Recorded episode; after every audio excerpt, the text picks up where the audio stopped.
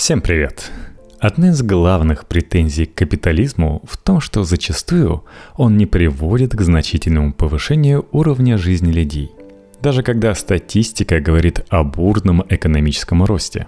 В рамках гостевого лектория Российской экономической школы американский экономист Роберт Аллен рассказал, Почему так происходит? Он проанализировал 400-летнюю историю капитализма и пришел к выводу, что бизнес всегда стремится экономить на оплате труда работников, что стимулирует развитие технологий. Это делает работников беднее, но потом появляются новые, более квалифицированные сотрудники, которые начинают получать больше, и цикл запускается заново. Оценивать любую экономическую систему можно потому, приводит она к росту экономики и благосостоянию людей, сокращению неравенства, равномерному распределению ресурсов и благ, а также какое воздействие оказывается при этом на окружающую среду и многим другим факторам. Но нас интересует тема экономического роста и распределения ресурсов – в ведущих странах мира за последние 400 лет капитализм действительно приводил к росту экономики – Однако не всегда он был инклюзивным, то есть не давал равные выгоды для всех. Часто наблюдалось усиление неравенства, причем среди работников. У одних росла заработная плата, а у других в то же самое время падала. Это происходило по нескольким причинам. Во-первых, чем выше зарплаты сотрудников, тем больше стимулов изобретать новые технологии, благодаря которым можно экономить на рабочей силе – Машины и компьютерные системы выгодны, когда экономия на стоимости труда оказывается выше, чем расходы на их использование. Другую группу причин в книге «Капитализм, социализм и демократия» описал австрийский экономист Йозеф Шумпетер. Он говорил о вечном шторме созидательного разрушения, когда новые производственные силы разрушают и вытесняют старые – в разные периоды с 1620 по 2020 годы этот шторм иногда был очень сильным, а иногда походил скорее на легкий бриз. Далее речь пойдет преимущественно о США и Великобритании.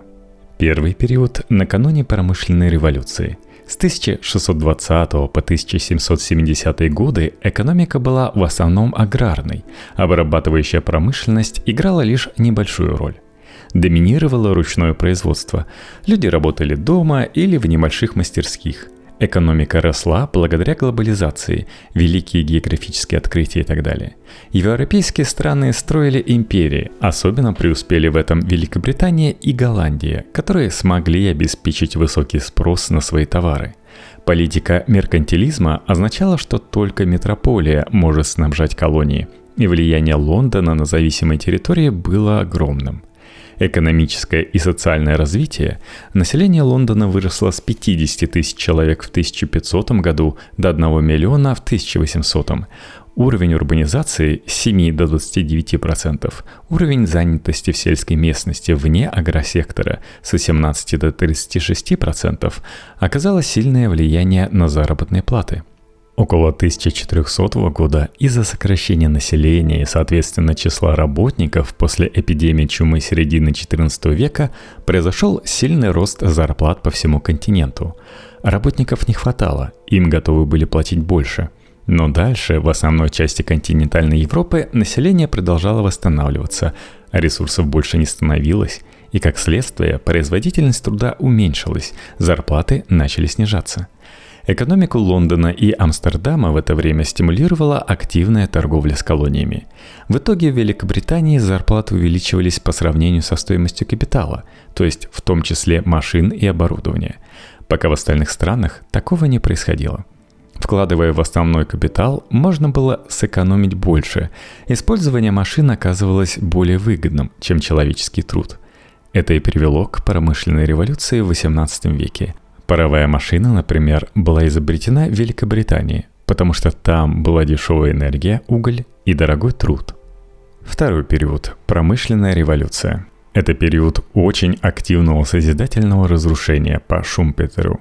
Труд стал дороже, а ответом на это стало изобретение машин, которые в итоге привели к замене кустарного производства фабричным.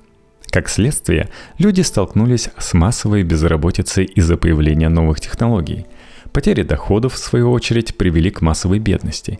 Благодаря машинам работник в среднем производил больше, но средние зарплаты практически не менялись. Но если сравнивать работников хлопковых фабрик и тех, кто был занят ручной выделкой тканей, а также строителей и фермеров, то можно увидеть различия.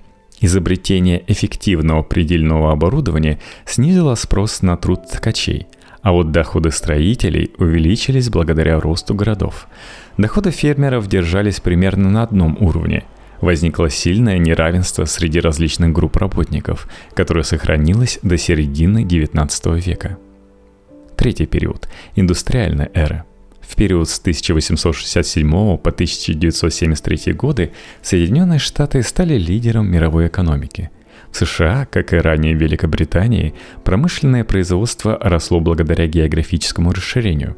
У Британии была империя с колониями, у США – возможность двигаться на запад континента – Экономисты в целом позитивно смотрят на то, как технические изменения повлияли на зарплаты и производительность работников.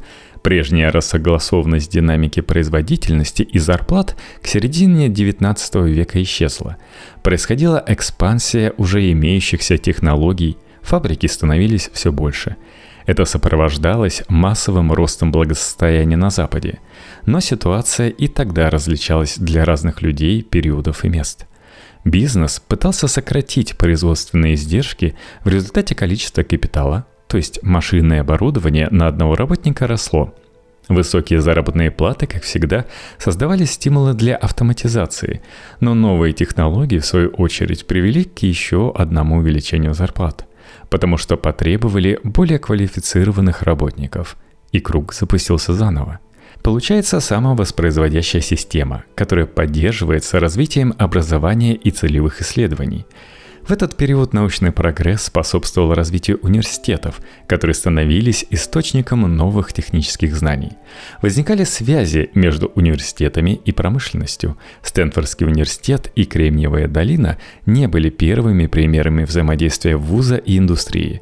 Есть примеры из середины XIX века в Германии и тех же Соединенных Штатах.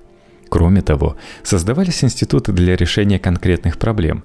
Например, в середине XIX века было создано Министерство сельского хозяйства США, которое должен был искать пути развития сектора, подбирать культуры для выращивания, разрабатывать методы освоения западных территорий. Целевые исследования приводили к появлению новых продуктов, которые были важны для устойчивого роста промышленного сектора – Рассмотреть подробнее связь между рынком труда и технологиями можно, если отдельно проанализировать квалифицированный и неквалифицированный труд в каждом секторе. В США и Великобритании на рубеже 19-20 веков наблюдался значительный рост экономики и, как следствие, увеличение спроса на рабочую силу. Великобритания наращивала производство, чтобы обслуживать мировой рынок, в том числе доминионные колонии. США работали на освоение западных территорий. Но в Соединенных Штатах спрос на неквалифицированный труд во многом покрывался притоком фермеров из Европы, и это предотвращало стремительное повышение заработных плат, важное проявление глобализации рынка труда. Тем временем доходы квалифицированных работников из-за отсутствия конкуренции, напротив, росли – в свою очередь, Великобритании в наследство от промышленной революции досталось множество квалифицированных работников, а в секторе неквалифицированного труда, наоборот, не было притока новых рабочих. Это стимулировало зарплаты и поддерживало их на уровне близком к квалификационным. Но и в США даже при дешевизне неквалифицированного труда оставалась задача сохранения расходов. Во-первых, был изобретен научный менеджмент. Одним из основоположников этого направления стал Фредерик Тейлор, который придумал систему изучения времени и движения работников. Другое, более традиционное решение состояло в том, чтобы увеличить количество капитала в расчете на одного работника – Наиболее активная замена человеческого труда капиталом, машинами и оборудованием проходила в США, потому что зарплата работников там стремительно росла по отношению к стоимости капитала. Эта проблема была решена Генри Фордом и его конвейерной линией. Еще одно изобретение Форда – то, что мы сейчас называем полуквалифицированные работники – Ford заменил универсальные станки на специализированные с предустановленными параметрами, которые не требовали интеллектуального вклада для выполнения работы. Они снижали спрос на квалифицированную рабочую силу и позволяли нанимать дешевых сельскохозяйственных рабочих на автомобильные заводы, хотя такие рабочие и не были вовсе неквалифицированными. То же самое относится и к офисным работникам, спрос на который увеличивался и покрывался наймом женщин.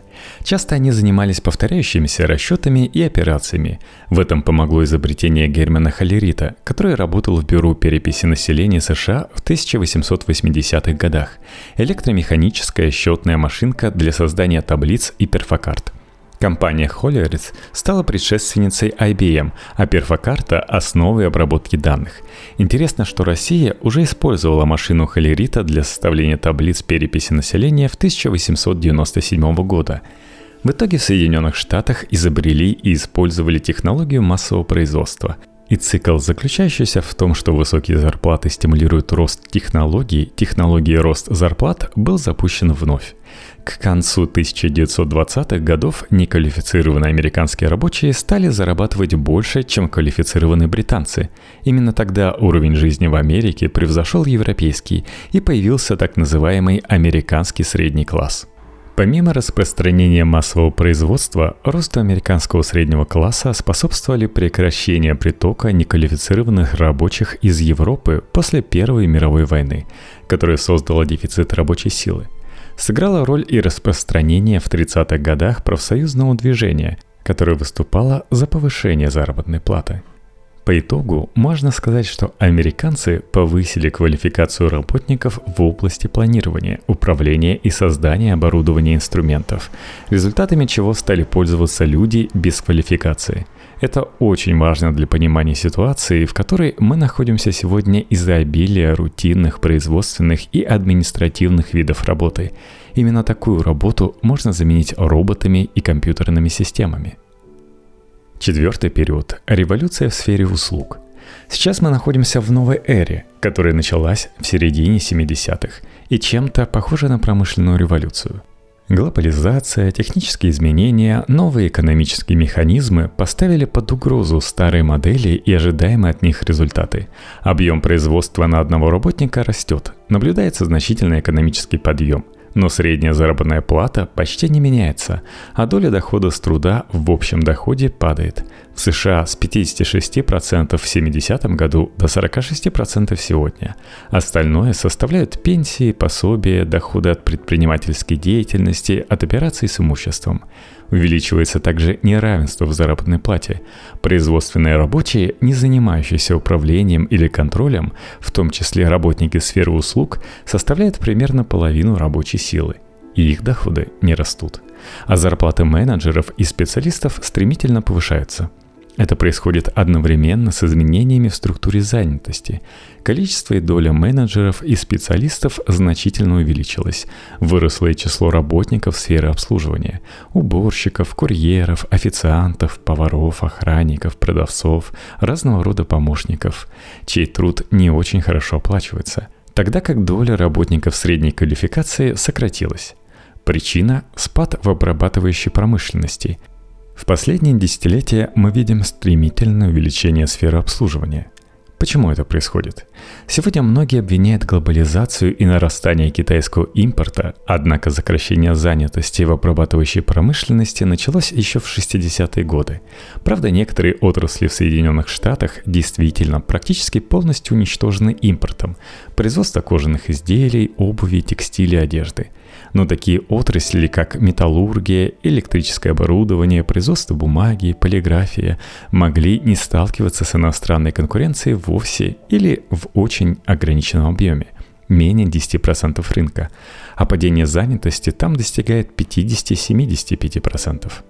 Еще одна возможная причина связана с технологическими изменениями – в том числе с новыми видами оборудования и роботами, которые увеличивают капитал на одного рабочего, повышая их производительность.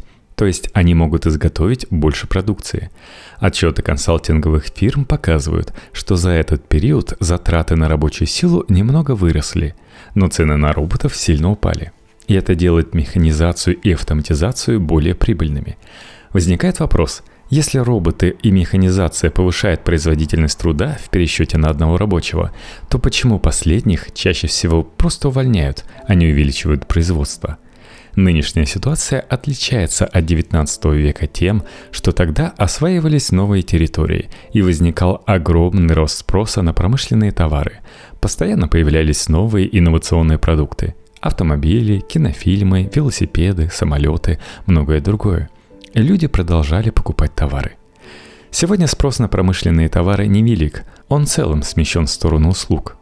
В последние десятилетия мы являемся свидетелями революции в сфере услуг, периода созидательного разрушения. Доля расходов американцев на промышленные товары и еду сократилась с 60% в 29-49 годах до сегодняшних 30%. На их место приходят многочисленные услуги. Падение потребления товаров ведет к разрушению. В обрабатывающей промышленности наблюдается рост производительности. Один работник может произвести больше, чем раньше. Поэтому количество рабочих мест сокращается. Многие рабочие места исчезают.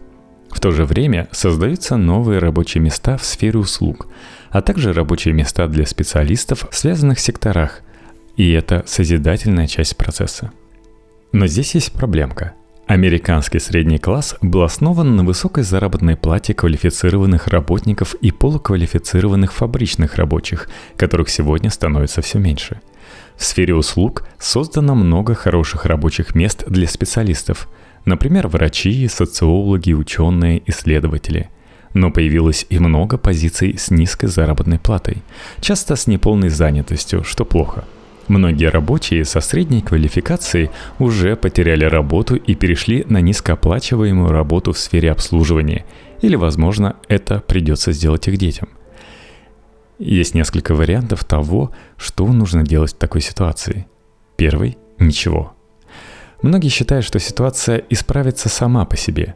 Либертарианцы, например, отрицают необходимость вмешательства государства в экономику – Второй – политика, которую проводил Дональд Трамп. Попытаться изолировать страну от китайского импорта и иммигрантов, которые приводят к снижению зарплат на внутреннем рынке США. Третий – увеличить доступность образования. Рабочие места, число которых выросло, позиции менеджеров и специалистов, требуют хорошего университетского или технического образования – Однако образование само по себе не гарантирует перемещение людей с позиций, требующих меньшей квалификации, на более квалифицированные позиции. Кроме того, совершенно неизвестно, может ли рынок труда принять всех желающих заниматься квалифицированной работой. Четвертый подход связан с зеленой промышленной революцией, так называемый зеленый подход – мы сталкиваемся с климатическим кризисом, который требует построения новой системы управления, основанной на доходах и ресурсах. Этот сценарий включает замену автомобилей с традиционным двигателем внутреннего сгорания другими транспортными системами, более эффективные технологии строительства домов и так далее.